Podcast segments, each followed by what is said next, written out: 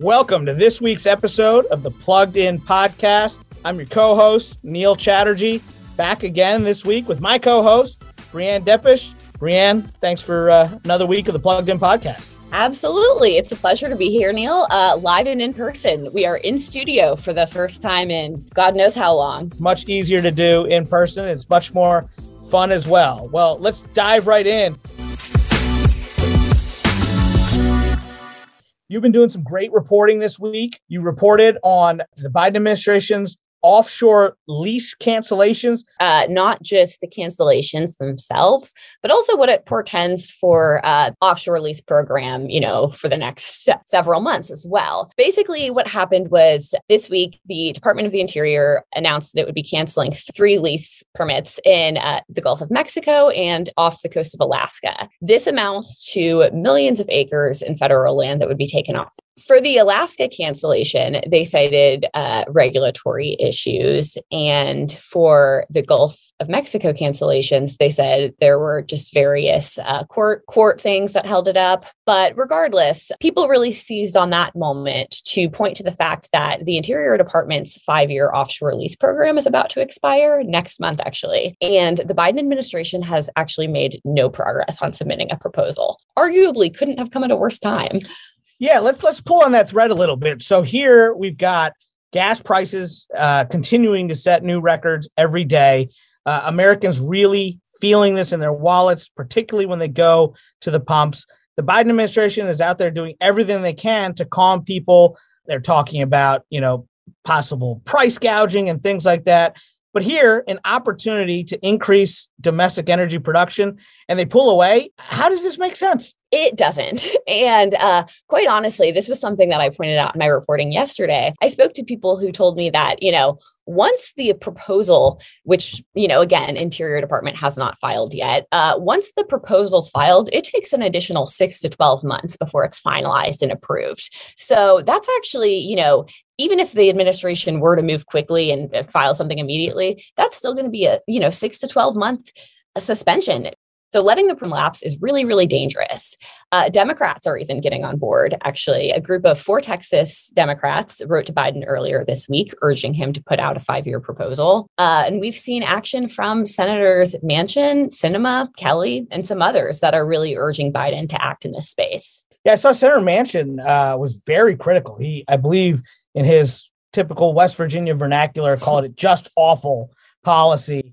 And he even said that he was skeptical. That's what I'm hearing. Actually, lawmakers were really concerned. They had out they'd filed some uh, things asking to see where where uh, the Interior department was at in terms of drafting the proposal and basically came out a little bit later saying that there was nowhere close you know no end is in sight for the proposal. There's a ton of work that needs to be done. I don't think a finish line is in sight. I don't know how seriously they were taking it you know prior to prior to this energy crisis but the optics certainly aren't great. I mean this is just tough. You know from my perspective we're at a point where the oil and gas industry in particular they're they're just looking for clear signals. But the administration has been all over the place. And the this kind of whipsawing back and forth to try and appease all these different constituencies is just causing more problems. Uh, and I think part of the challenge, look, from from my standpoint, two big constituencies of the Democratic Party for the last three decades have been environmental groups and labor unions. And what we're seeing now is, for the first time, a schism, a real split occurring amongst those uh, in prior weeks uh, about the uh, solar investigation, the anti dumping investigation taking place at the Commerce Department. And you're seeing this back and forth. And the Biden administration is having trouble placating both constituencies. In the solar fight, the solar groups are basically saying, hey, look, this will have a devastating impact on the deployment of these clean energy resources and the Biden administration's ability to meet its climate goals but they want to bring the supply chain home and create jobs here in the US. It's caused a total division there. The solar guys will tell you, hey, if you really care about climate change and you want to build solar, who cares where the component parts come from? Let's get them built as cheaply as possible. But labor unions are saying, hey, if you want to avoid the same supply chain and energy security issues that we're seeing in the oil and gas space in clean energy, we need to bring the supply chain home right now and not be dependent on China for our solar power. These are really, really complex questions. And I just think the administration is struggling badly with balancing these different factors. Yeah, actually, you know, it's been interesting coming in with that outsider sort of perspective because, you know, from the get go, Biden's rhetoric here has really not matched the actions and the regulations that his administration that his agencies are taking. I think the Interior Department, especially, has been uh, Exhibit A, right? And I've spoken to so many uh, oil and gas executives, drilling drilling CEOs, who have said that if they succeed, if they increase their production, it will be no thanks to the Biden administration, just because despite despite all their rhetoric, despite Biden's pleas to drive up production, they've really made no overtures in this space. Earlier to your point about trying to placate both groups, I think Biden has managed to kind of alienate both. I learned this uh, lesson early on in my career. It's better to pick a lane and just go with it rather than just swerving from one to the other, because then you just wind up alienating everybody. Absolutely. Clearly, it's not it's not a time to be uh, encountering this debate. There's a lot at stake at, uh, on both sides, um, you know. But I do I do think he needs to take a hard line stance, be it with uh, environmentalists or with industry. On this issue of high gas prices, with the EU trying to ban Russian oil imports, it's clear the problem of higher gas prices is not going away. Uh, is this the new normal? Is this something we're going to have to live with? Looks like it, honestly. Uh, and if Europe's comments are any indication, then, you know, that seems to be the case. I know Germany has warned repeatedly that uh, you know just they've warned their citizens to just kind of expect these expect these high costs for the foreseeable future. You know they're obviously they have a much bigger burden in terms of diverging away reducing their dependency on russian supplies but this is something that is going to be a problem for for the west. I don't know what alternatives we have short of the us just rapidly increasing supply uh, and countries in Europe um, either building more terminals, uh, more LNG ports, you know, but those are all going to be really difficult issues to contend with. It's been really interesting to me uh, the last 10 years or so to see the shift in Americans' views, at least American policymakers' views towards trade. Uh, you know, there was a period of time where, you know, the US across party lines was invested in this idea of, of globalization and global trade and driving down costs for consumers and making business more efficient. And what we saw in the 2016 presidential election, at least, was the three finalists, Sanders, Clinton, and Trump, all had, you know, sort of similar protectionist approaches to trade. And I think in a lot of ways, you know, obviously President Biden and former President Trump disagree on many things, but I think in their approach to sort of trade policy, they seem to be, you know, taking kind of similar approaches. And I don't know what it's going to mean long term for the US economy, particularly when we're dealing with inflationary pressures. Now you're starting to see conversations about import tariffs on steel.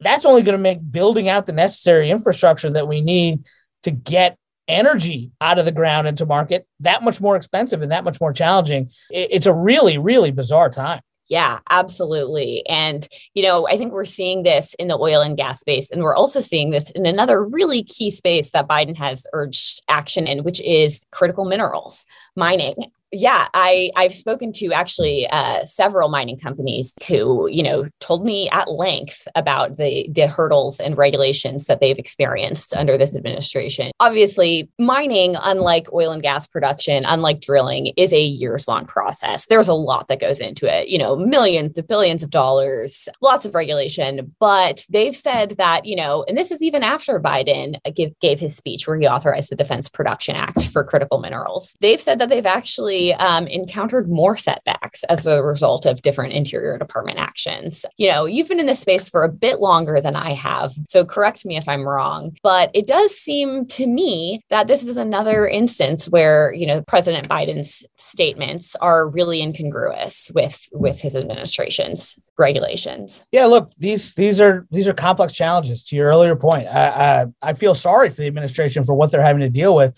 But the reality is, these are not black and white issues. They're totally gray, totally complex. And you really need leadership to make critical decisions. Can't please everybody. You just got to pick one and go with it. And uh, and they seem to really be struggling with it. Yeah, absolutely. So, actually, Neil, I have a question for you. You know, again, former FERC chairman, you are the energy guy, you know, everyone everywhere. And so, I feel like you might be a great person to ask this. What steps do you think the Biden administration could or should be taking that they haven't yet to really help streamline this process, help incentivize more production? Yeah, look, it's it's not easy, but I think we have to start thinking pragmatically and responsibly for the long term the the geopolitical landscape has been transformed completely. I don't know how long the war in Ukraine will last. I hope the Ukrainians are victorious in a shorter time frame than we can expect. But either way, you know, the world is going to turn away from Russian gas, and that is going to mean a fundamental rethinking about our approach to energy policy, to geopolitics, to how we combat climate change while maintaining energy security and reliability. And so I think we just do need to take a longer term view. I think one of the challenges is we're making short term political calculations instead of taking that long view towards what it will mean to decarbonize without sacrificing energy security, without sacrificing reliability. And so we just have to find smart ways to go about it. Look, it's clear the world needs gas for the short term. The US needs gas for the short term. Here I'm talking about natural gas. It's not felt as viscerally, but every time they, you know, are getting a utility bill every month, you're seeing prices increase and you know, we've got to think through this and what this means and it means more in, you know, increased production here at home increase exportation, but we need increased domestic production to be able to have that surplus capacity to export to our allies. We don't want to lock in long-term emissions. I understand that. There are sophisticated financing mechanisms that we can utilize without harming the investors whose capital is required to move these things forward. It just is going to require some complex negotiations, but that's what leadership is about. And I- am hoping we can all collectively come together to move in this direction, take the politics out of it and focus on smart, sensible solutions with a long term view and not just, hey, what's going to get me through the midterm election? What's going to get me through 2024? I couldn't agree more. Yeah, you make some great points. I definitely think that the the crisis we are facing right now requires that we put politics aside and requires that we move forward with all of those things that you just walked through. I think you're absolutely right, Neil. Well, speaking of complex things that garnered some news, you did some other reporting that I found fascinating. Uh, can you tell us about this dead body that showed up uh, in a barrel? Yeah. So, and this is actually what's happening uh, uh in Nevada is the reservoir has just dropped to record record lows due to you know the drought. Obviously, drought conditions have plagued the West for years and years. And last week they discovered that there was a body in a barrel. Uh, I think some tourists discovered it, same as this most recent body. And they said that the clothes, the I guess the guy they discovered was wearing clothes, had its belt and stuff. He had been killed by a gunshot wound, and his clothes were from like the mid 1970s, sold at Kmart, which I thought was particularly interesting color. Yeah, and basically the police chief warned uh, we're likely to see a bunch more bodies in the future, you know, as like as the lake levels continue to drop, which is pretty nuts that one was discovered days later by some paddle boarders. So this was not the mafia dumping bodies. I don't know if uh, they've known it's been a big, you know, body dumping site or, or why he would have made that prediction. Uh, maybe just the location or what have you. But not not a lot of great stuff there. You know, you have you have the double whammy of the droughts and the human skeletal remains. Uh, the NOPEC bill is coming back around again. Now, look, this thing's been around forever. I remember being a junior staffer in Congress when uh, this first got introduced. But now, for the first time, it seems like there's actual momentum behind it. Uh, can you explain to our listeners what the bill is and what its prospects may be and what the implications of that would be? Yeah, NOPEC finally seems to be getting its moment in the sun. Uh, so, Senators Grassley and Klobuchar introduced the No Oil Producing and Exporting Cartels Act. Uh, it's actually legislation that would enable the U.S. government to sue OPEC or OPEC plus allies like Russia for violating antitrust laws uh, and trying to control oil production basically their argument is kind of similar to what they alleged against oil and gas companies when they hauled them before Congress last month. You know, the assertion is that they are artificially manipulating prices. There's some other things as well, but yeah, and the fact the fact that they are kind of conspiring together to keep prices at a certain point. It's long been unpopular by presidents Trump actually, uh, as with most things, his exact stance on NOPEC was unclear. He had seemed to uh, make comments suggesting he would have supported it had it passed. But it never got he never got the chance to because it never made it its way to his desk. But yeah, this has definitely gained a lot of momentum. This is a bill that's been introduced, I believe, 16 or 17 times in the House and Senate. So the fact that it is gaining momentum now really underscores the the front of mind priority that um, the energy debate has taken. So, my colleague Jeremy actually wrote a story about electricity shortages potentially coming this summer.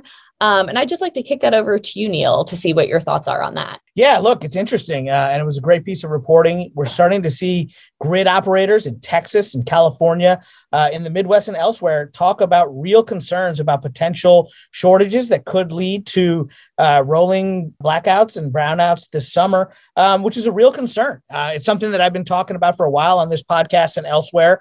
The fact that, you know, in our push to decarbonize, we've sort of taken our eyes off of reliability a little bit. Reliability is something that we in the US uh, have had the good fortune to have been blessed with, but we sometimes take for granted the notion that when Americans hit the switch, the lights come on. What's happening now is you've seen in some areas premature retirements of some traditional forms of generation. These plants are being taken offline before the balancing resources are in place to meet the power, to meet the demand. You couple that with uh, with surging demand being driven in some part by climate change, by high heat in the summer and colder winters. Uh, and it's a fascinating conundrum and a challenging one for grid operators. The irony is that uh, the steps we are taking to reduce carbon emissions to combat climate change uh, are leading to reliability challenges at a time when extreme weather events driven by climate change are putting more and more pressure on these grids. And so uh, it's something to, to really keep an eye on this summer. We obviously saw in the last couple of years, you know, Texas uh, in the aftermath of Uri, their grid went uh, was pushed to the brink. California, due to extreme heat and wildfires, their grid was pushed to the brink.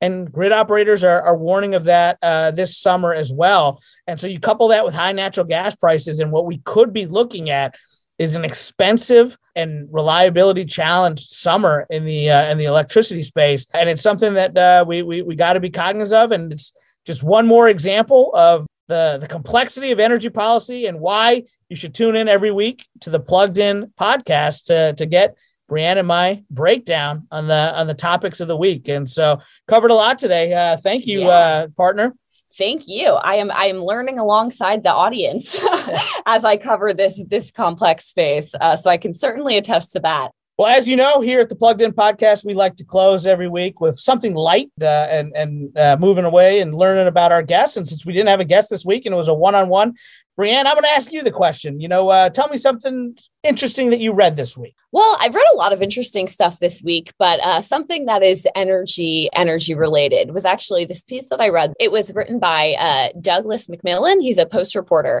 and it's a feature story on the dangerous business of dismantling America's aging nuclear plants. And it really just goes through the really complex, decades long relationship between America and the nuclear power, basically debate. Right? Uh, this was something that was embraced really early on.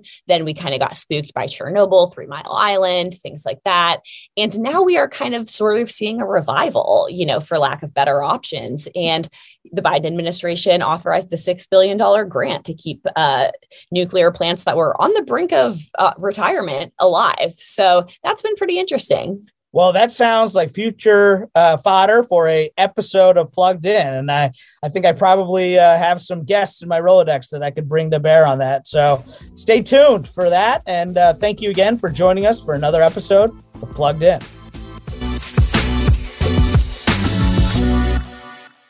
Thanks again for listening to season two of the Plugged In podcast. New episodes will be available on Tuesdays at noon Eastern Time. You can also keep up with all things energy by following the Washington Examiner on all of our social media channels and subscribing to the Daily on Energy newsletter written by yours truly, Jeremy Beaman.